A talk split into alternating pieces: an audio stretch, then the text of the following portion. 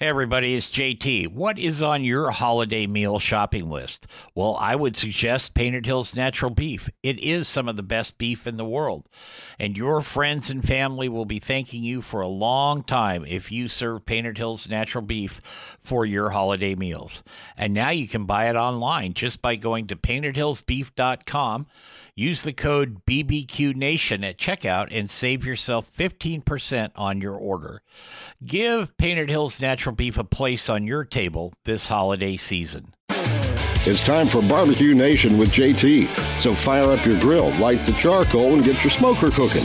Now, from the Turn It, Don't Burn It studios in Portland, here's JT.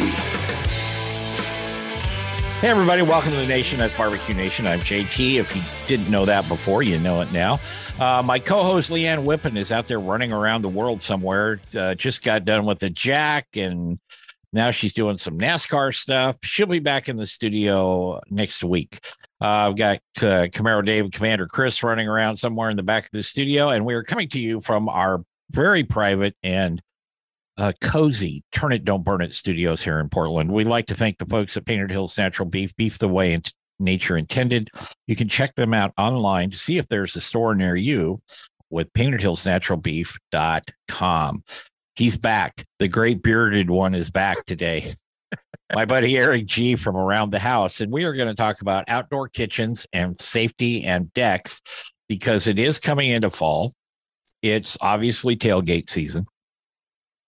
Lots of stuff for people to do. It doesn't always have to be around sports. It can be hunting, fishing, just the family over and all that. But there's different things to do, different things to look at come to the fall. And also, it's a good time to start planning for your backyard expansion. Hey, EG, what's going on? Hey, brother, how you doing? I moved the blue tarps out of the way, out of the Portland studio here so we could get in and do the show today. I like it. I like it. Yeah. Eric is under constant remodel. Yeah. I was just talking about the homeless guy out in front of the studio today. Oh, okay. Used to be in Portland, right? He used to be a city commissioner. So here in Portland. Oh, we're starting early. Okay. Oh, we're starting early. Yeah. I got a Pepsi on the rocks here. So let's go with it. Brought to you by the blue can with the blue tarp. It is a good time. You know, summer's over. Everybody gets fired up two times a year. Spring, when the weather breaks and they can start doing stuff. And then I think if they're anything like me, buddy, at the end of the summer and just before the fall starts and maybe some real weather starts coming in, you kind of sit back and you go, you know, I like it, but I think I need to do this, whatever this is, you know, whether it's a deck expansion, more grills, more built-in grills, more stuff to bury, cables under the ground. So whenever they have to really do excavation at your house, it can really screw things up. Mm-hmm. So I'd like to get your take on, we'll start with that. Why is now a good time to plan expansions or remodels, corrections on your outdoor kitchen? Well, first off, if you want to hire somebody to come out and work on your deck in May or June, you better have them under contract in the next week or two, because you probably won't then get them till August of next year, because most of the good deck people out there are booked out that far in advance. Most of the guys I know right now are booking June, July already. And that's with people that have their plans and budgets in place. That's not those guys in Australia that sell that DEEK coating. Not the New Zealand DEEK sealant down there. Okay. Yes. All right. Well, I was just checking. I wanted to make sure. I like your caulking, though, but that's a whole other story. Yeah, I won't go there today. I'm just in one of those moods. But when you're thinking about adding a deck, we're just going to start with this, folks. When you're thinking about adding a deck or expanding your deck, what should people be cognizant of? What should they be looking for? I mean, you can get anything you want in the world built if you've got the money to pay for it. But let's try to keep it reasonable and say they want to add another you know, 200 square feet or 300 square feet to their deck, and maybe a place that they can park their grills. Okay. First off, you really got to plan ahead, because these days you have composite decking materials that can last 20, 30, 40 years out in the weather and still look good. But you've got pressure treated lumber that might last 15 if you're not careful. Right. So you've got to be really careful when you build it. And there's some really good tricks that you can do to make that framing have a much better chance of surviving, as long as you're, you know, decking stuff that you see and wear every day. Now I'm going to revert back to my cowboy days when we rebuilt the fence, and I'll get to the point soon, I promise people. But when we rebuilt the fence, we bought pressure treated posts. Okay. For years before that, people just bought cedar or fir posts and stuck them in the ground. And 5 years later, they were rotting off. Right. But we bought pressure treated. And then I would actually take them and put them in a barrel that had, and you're not supposed to do this, but I'll just tell you the truth. We put creosote and diesel in there and let them sit in there for a week, pull them out, let them dry. Then we would, you know, sink them in the ground, surrounded by gravel and all that. Are there things that people can do similar to that, but maybe with less toxic chemicals? Yeah, there's now tapes that you do. So what you can do is you frame up your deck, you know, you get the joists and the framing up, you make sure that it's flashed with metal and flexible flashing to the house so water doesn't get in behind that. And then before you put everything down, you just put the Z tape down, or it's a black tape. It's a pressure applied tape that goes over the top of all your wood. Okay. And it doesn't matter if you get a little bit of rain or a lot of rain. What that does is that goes across there. And then when you put your deck screws down through the decking or through the, you know, the hidden ones in between the decking, that keeps water and any of the dirt and junk that falls down between the deck boards from sitting there and rotting it out. What about if you do have pressure treated stuff? They got the little holes where they, you know, if you've ever cut apart a pressure treated post, you don't, it doesn't go all the way through. There's always a core in there. But do you have to worry about getting stuff with that sealant you were just talking about in those little holes? No, it's like a, it's almost like a duct tape. If you think about it, of that thickness. And you're just going to put it over the top of all of the pieces out there so it deflects the water. And then you use a roller, because a lot of those tapes have to have 30 pounds of pressure to make them stick right. Yeah. And if you use the roller and you roll them out, as long as you're getting off the top, that's where really the rot starts, is on that top layer, and then where a screw penetrates that and goes into it. Because you're right, it's, you know, with most of this, you're just trying to keep that top surface from rotting. Rarely does it come from the bottom up unless it's sitting in moisture or water. And you talked about the composite decks, which I have one. I have Trex out there, and I know you're not working with Trex. You're working with somebody else, I think, on your deck. But how much can those buggers hold weight wise? As much. Your weak point is not going to be the deck. It's going to be the framing down below. So usually when you frame up a deck for composites, depending on the composite brand, you either have those floor joists at 12 inches on center or 16 on center. Right. I like 12 just because it makes for a sturdier deck and it makes things really solid with that. But really, you're going to load that up. You're not going to go through the decking on that. You will pull things either off the house or bust a deck board before anything. That's not really where your weak point is going to be in that structure. Speaking of weak points, in my father-in-law's house, years and years ago, he was a contractor, by the way. Uh-oh. And they live up at the coast. And I actually stepped through the deck when we came back from fishing. The only good part about that is I had my hip waders on. So when I went sliding down there, I didn't get all torn up. I was going to say, yeah, that busted up board didn't fillet the side of your leg, at least. No, but the next time we went up there, I noticed that everything was fixed. So no more worries about falling through the deck. And I've done that. And most of the decks that I've seen that happen to is when people use the wrong materials for the decking. Like I can't tell you how many decks I've seen people get really cheap on and just use regular framing whitewood 2x4s. And then they stain them trying to make it work. And it just looks horrible. And it, you know, 4 or 5 years down the road, you're ripping it all off to do it all over again. One thing I can recommend to people is ramps. Nice. I have 2 ramps on our deck. Because I'm always wheelchair.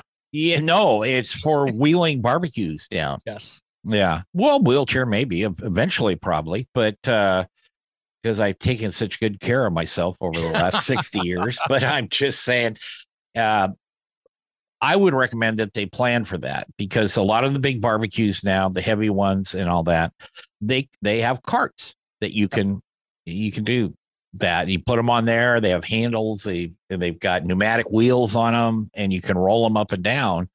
And it's a lot easier than trying to get 3 people to help you balance one, taking it down 2 or 3 steps. If you've ever tried to move a Kamado style grill, you'll realize how important that ramp is. Yes. And that's why I had 2 of them put in there, so that, you know, they're close to each other, but that's the side of the deck that gets the most wear as far as moving stuff around. And I had 1 put in, and then this year we put in another one, and boy, has it been handy. You know, something that's really cool. I've got a good friend who is one of the big, you know, deck experts out on YouTube, Instagram, and he's known as Dr. Dex. He's actually based out of Tacoma, Washington. He does some really neat stuff with these composite decks. He actually has developed a way to take heat blankets, and he sits there and wraps these in these silicone heat blankets, the deck boards themselves. Yeah. And he'll build a template on his garage floor. He'll heat up these 16-foot deck boards, pull them out. They're like silly putty. He will put them in the template. And now he has radius deck boards. So he can do a set of stairs coming down, or the outside corner is a radius corner, with the deck boards actually doing the radius exactly. Oh, wow. That's pretty cool. So that's cool stuff. Anyway, we are going to take a break. We're going to be back with Eric G from Around the House and yours truly right after this. Don't go away.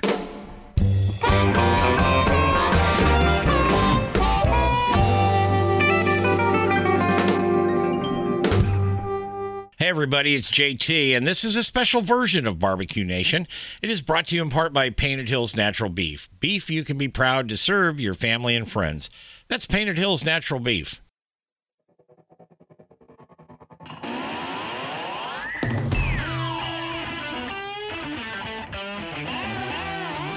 Welcome back to Barbecue Nation. I'm JT, and we've got my buddy Eric G from Around the House. We'll tell you how to find him here a little bit later in the show, but he's all over the place. And Eric's got a new TV show coming out the first of the year. So that's exciting. And who knows? You never know who'll show up on that show, do you? Exactly. You never know, do you? No. Okay, so we covered the deck. So the next thing is people wanting to transition from just a bunch of standalone barbecues to an outdoor kitchen. And a lot of the outdoor kitchens now, in fact, most of them, they're stainless steel. They're actually, you know, marble topped or granite topped or whatever they want. You can have anything, you know. It's a little better than grabbing 2 laundry baskets and putting a piece of plywood across it, you know, for your kitchen there. But when people are going to look at that, and those can be very large expenditures, very large. In fact, I've seen a few of them that probably cost more than the first house I ever bought. So it can cost more than your kitchen inside the house if you're not careful. Yeah. So what should they look at, though? That's kind of a general question, but what should they look at? You know, the design, the space, are you putting pavers in? Do you have a slab? Did you have a slab and you've been using it for your standalones, but then all of a sudden you want to put a real outdoor kitchen in there, but you don't have it plumbed or wired. So how do they get through that process? First of all, start with let's start at the foundation here. If you've got a slab, the challenges you have is trying to get power out there, trying to get plumbing, because it's out in the middle of a patio slab or something like that. And you've got to be able to get that water and drain and that kind of stuff. And then you have to also consider the climate that you're in. If you're in, northern Michigan and you've got water out there, you better have a plan for either blowing that out or having something that's going to keep everything warm so you don't freeze things up out there, because you can do a lot of little damage just with water in a pipe or water in an appliance or something like that if you're not set up correctly. Yeah. But it's even more complex if you're going to be building it on a raised deck where you've got a composite deck board, for instance, because what happens is you almost have to design that area to hold like a hot tub. So you've got to completely design for the load that you're going to put on there. Great example. If you're putting on, a few 100-pound Kamado style grill, you've got, maybe it's built in, you can have thousands of pounds of material sitting there that you've added the deck before you put 6 or 8 people around the outside. So you've got to really plan ahead for that. And many times they will, if you're kind of ground level and it's a deck that's up, I've seen a lot of people actually build up a concrete area there just to support that, because it can be a lot of weight in that spot. And it's just something in the beginning that you have to start with. Well, and if you get a bunch of your friends and neighbors over there and they're corn fed like we are, that can add a couple thousand pounds really easy with half a dozen people out there. And you think, oh, it's a lot of weight, but here's where it makes a difference. So let's say, like for instance, my outdoor kitchen, I have an 8x8, so an 8-foot by 8-foot L-shaped bar outside. Mm-hmm. And then I put a slab porcelain countertop on the outside of that. Well, solid porcelain all the way through, durable, doesn't matter what I do. And I could throw briquettes on that thing and light it on fire and do some s'mores and not hurt it. That's how durable this is. But its weakness is that I can't have the material under it move.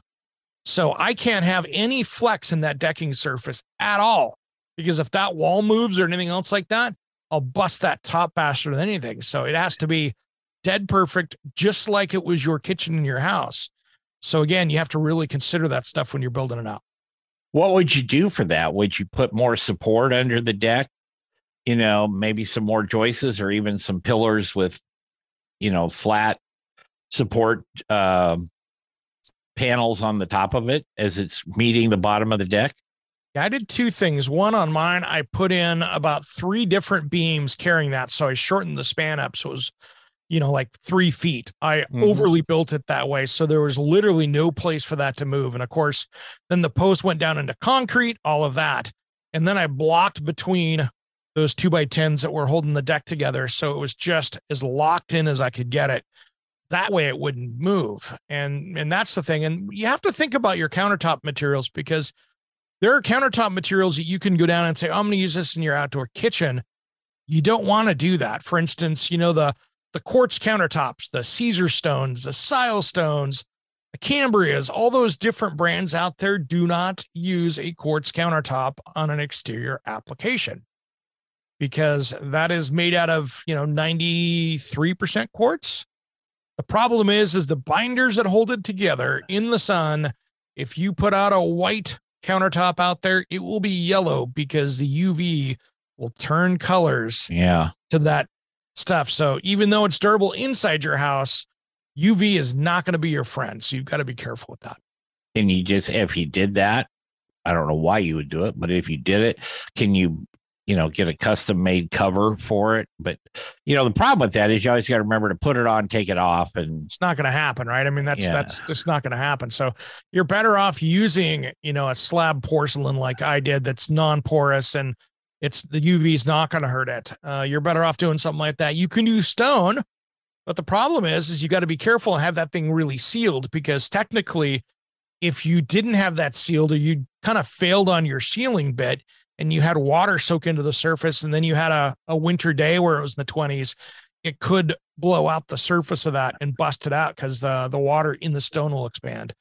So it is porous. So you have to be careful with some of those things. And that's tough, because that is a big chunk of money sitting there. Mm-hmm. So I'd much rather see, and the problem is you got to be careful. Some people, I'll do a cool stainless or copper top. Sure. But when it's full sun at 105 degrees out there. You don't want to be boiling your cocktail on it. Right. Oh, I boiled my cocktail in worse places than that, but exactly. You know what I'm getting at. Yeah. Well, and you know, stainless makes a lot of sense for the drawers. You know, the framing for where you're going to, if you're going to put a gas burner, just for example, on the top of that, you know, you want all the stainless you can get in those portions, but not so much in direct sunlight. We're going to take another break. We're going to be back with my buddy Eric G from Around the House here on Barbecue Nation. Like I said, Miss Leanne is on special assignment back in somewhere. I don't know where, but she'll tell me when she gets back. Anyway, we're going to take a break. We'll be right back right after this.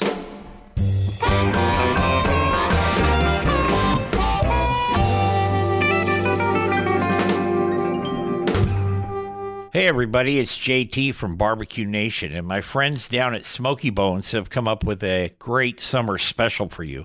For a limited time, get the rib feast for only $19.99. Now, rib feast comes with a house rack, two sides, garlic bread, and a drink, and that's when you actually eat at the restaurant. Smokey Bones, the masters of meat, well, they have about 63 locations from Illinois all the way down to Florida, and they bring you fire-grilled favorites and barbecue platters every day for lunch and dinner, and it's great stuff. So find a Smokey Bones near you and enjoy their Summer Rib Feast special, only $19.99. That's Smokey Bones, the masters of meat.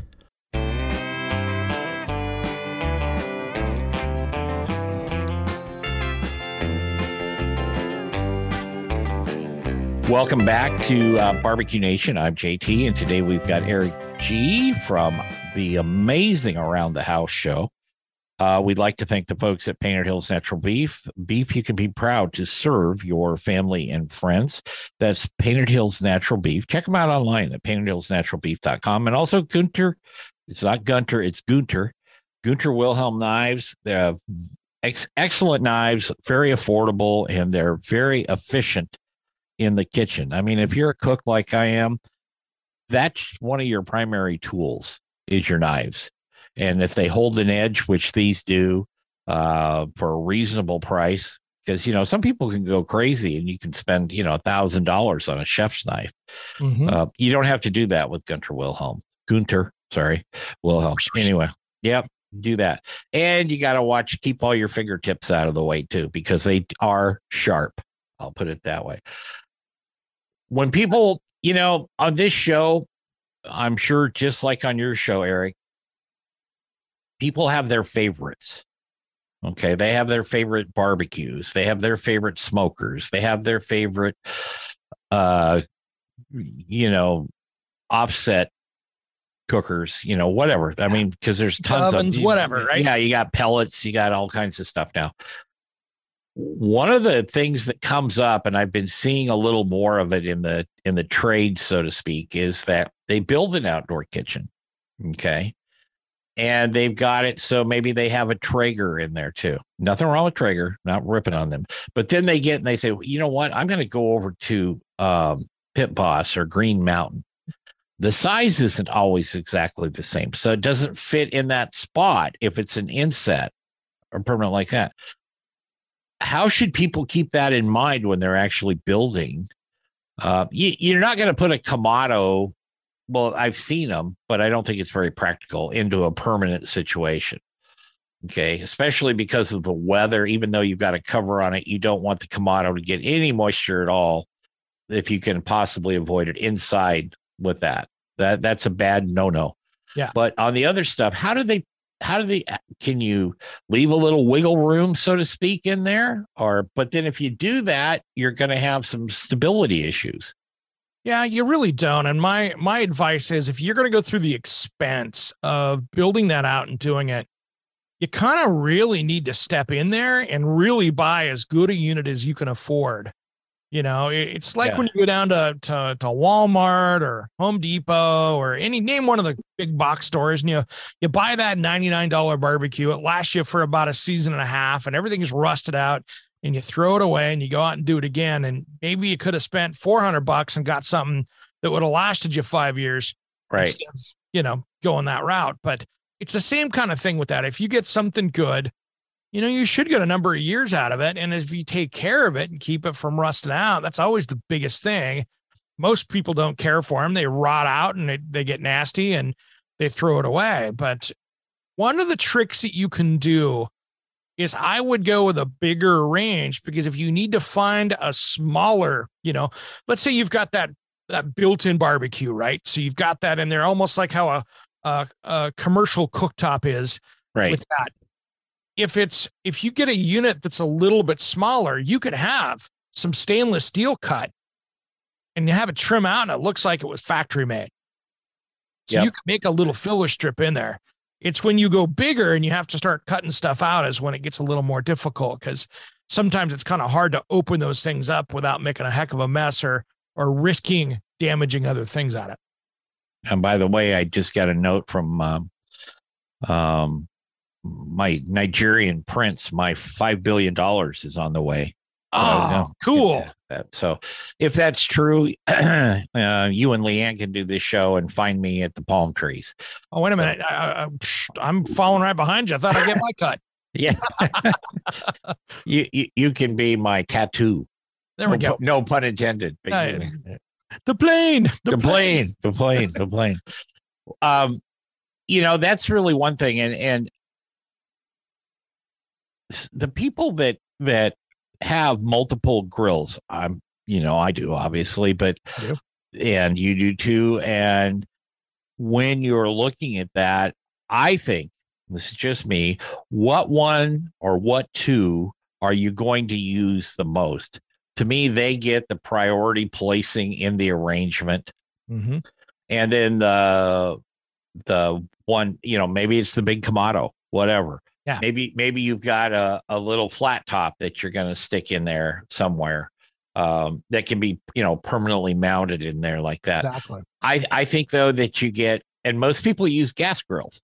They mm-hmm. still, you know, and I'm down with that, actually, because a lot of people do not get into the cooking aspect like I do, or like you do, or Leanne does, whatever. And they use gas grills. They're quick, they're efficient, they're fairly inexpensive to run. And they do that. And then pellets right behind that. You know, we've come a long way with charcoal grills as far as the availability of chimneys and stuff to start them fast. But you've still got that ongoing heat for a while.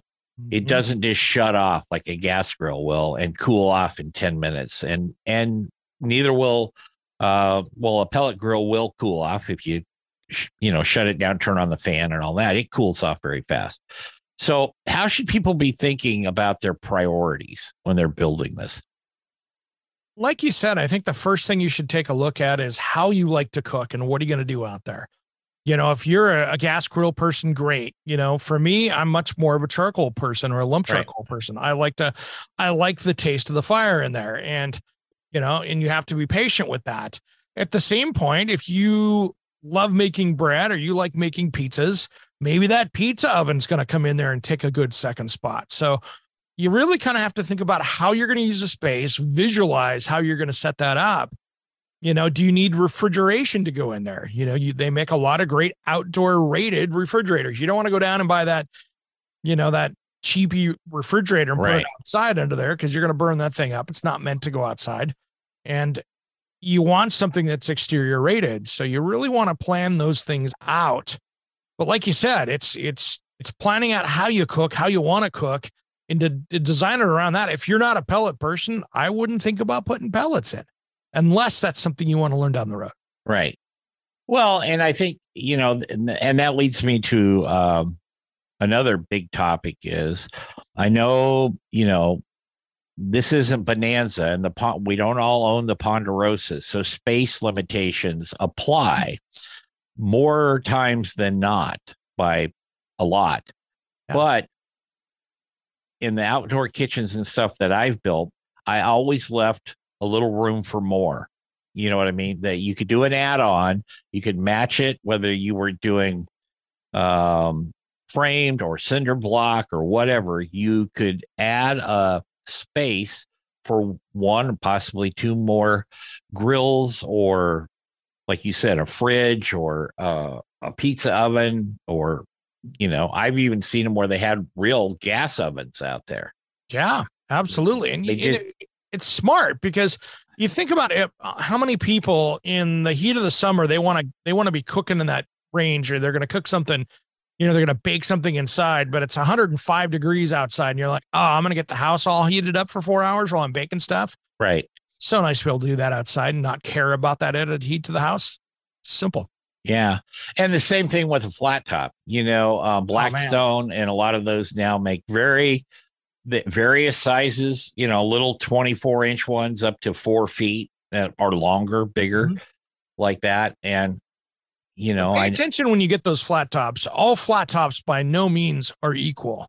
Right. So, you know, the cheapy flat top that maybe has one burner control is barely keeping that thing hot. It's got a super hot spot down the middle. Yeah. You know, on the outside, it's not easy to cook on. But if you get something that's, you know, a 24 inch unit with 2 or 3 different layers of burners, fire going down that, now you're getting someplace close. I want to see as much burner space on there, just so you got equal cooking, right? Oh yeah. And to me, having a flat top accessible to you when you are cooking is, to me, it's a real joy, honestly. Oh, yeah. Because you can do so many things on it that, yeah, you could do them on the grill, but usually it requires some special piece of equipment on the grill. You know, so it doesn't fall through the grates or whatever, unless you get grill grates. And then still, you know, if you want to scramble eggs, if you're doing it in the morning, kind of hard to do it on grill grates. So people are pulling out the cast iron or whatever, which is fantastic. But if you're cooking a lot like we do, it's easier just to step over there, flip on the flat top, get a couple of those burners hot and go with it. Yeah, it changes breakfast. It changes lunch. If you're going to make, you know, cheesesteak sandwiches outside, whatever you're going to do, there's even smash burgers you can do out on that without having to get the grill out. So there's a lot of different things you can do out there that are just absolutely wonderful, including, I like it if you've got one out there just for putting the hamburger buns on and some of that other stuff, just to get those done right instead of trying to use up the space around the grill, if you know what I mean. Well, and if you're, a lot of people like grilled onions. I'm kind of a raw onion guy myself, but there's times. But if you're going to grill some onions and put it on if you're making some sort of monster burger or smash burger, like you said, using a flat top, even if it's a small one, even if it's only a 24 incher, you've got the room to, you know, slice up a few onions, put it on there and get them going. And it'll make a difference in your final product. I had to get you and Meathead connected because he's talking about polies all the time. You know, he's from Chicago, mm-hmm. and we have this big discussion about people that put ketchup on their hot dogs or their brats. That's evil. I'm a mustard guy, yeah, but I will put grilled onions and even a little pepper sometime. But a little green pepper can go on there too. But most of the time, it's that onions and the cream cheese, and that's money right there. Oh yeah. We're going to take another break. We're going to be back with Eric G from Around the House on Barbecue Nation right after this.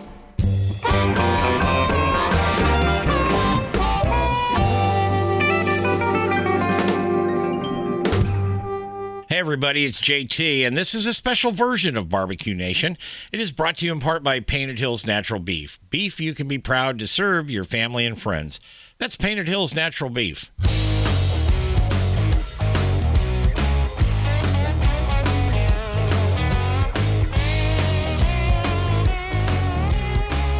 Welcome back to Barbecue Nation.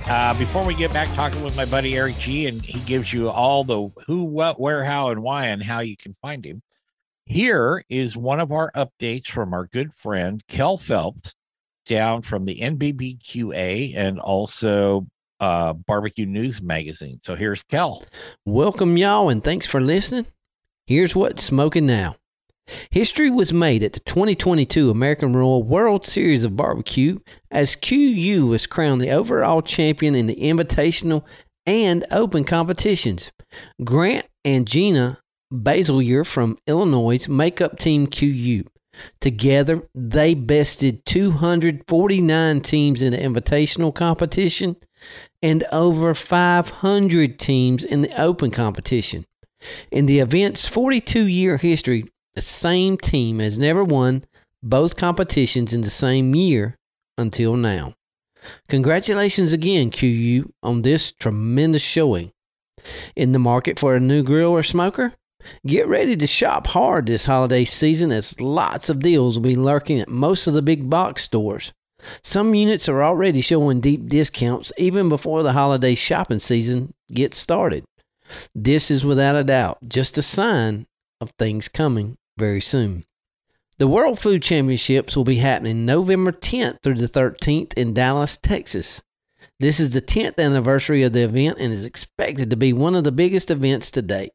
You can learn more about this ultimate food fight at their website, worldfoodchampionships.com.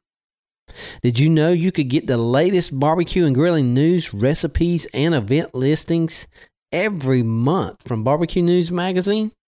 Published monthly for the past 32 years, this is the one place to find any and all things about outdoor cooking. You can learn more now at barbecuenews.com. Hey guys, thanks as always, and until next time, keep it smoking.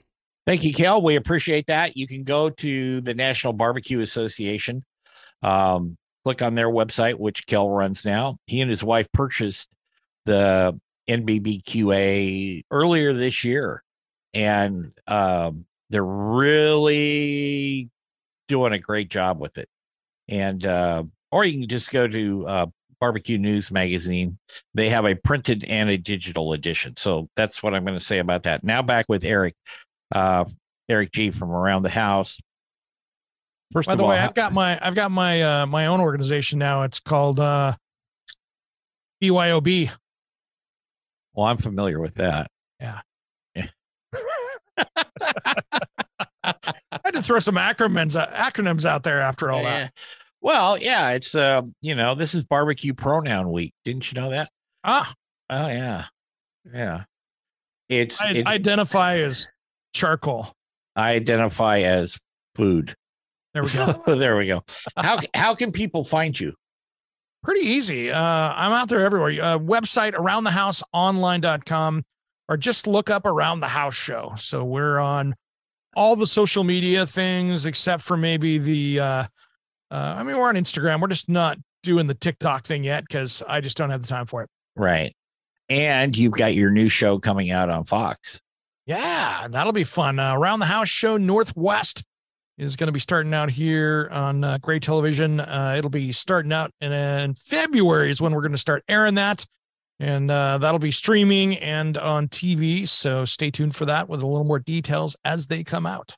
I bet you geographically expand before too long. That's my guess, knowing you.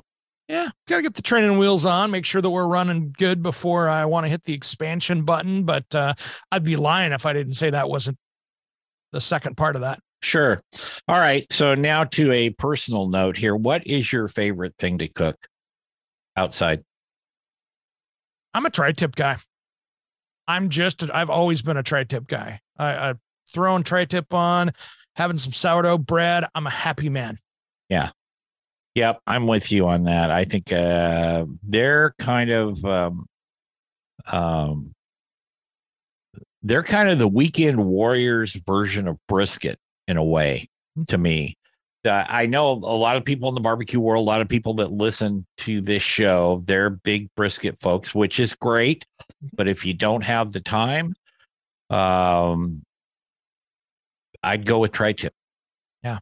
I mean, I love brisket. I know I have a lot of friends that spend a lot of time and they come out with okay brisket.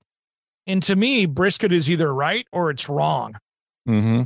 And I love the flavor of tri-tip. And it's just something that I've been doing for probably 20 years when I had to go to my butcher to get it before you could go get it at Costco or someplace outside on the shelf, but that was one of those things early on I got into. But brisket's great. I don't have the time. And quite frankly, with my Kamado style one that I have and my Weber out there right now, I'm not really built for doing that thing properly out there. I don't have the gear for it yet. Well, you will eventually. Oh, yeah.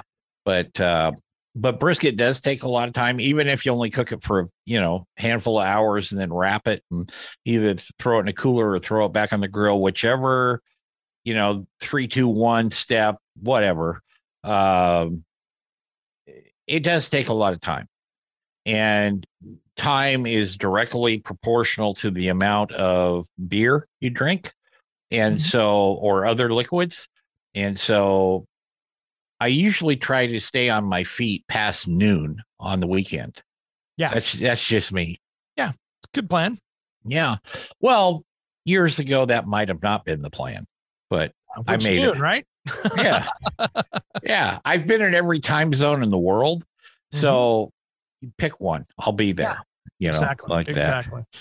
But yeah, I mean, it's, I can so appreciate it, but, with my schedule, it's tough to sit there and go, okay, for dinner tonight, I'm going to spend the day working on this. Eric G from Around the House, thanks for being with us. Eric is going to stick around for after hours. Well, I will torture him mercilessly. But yeah.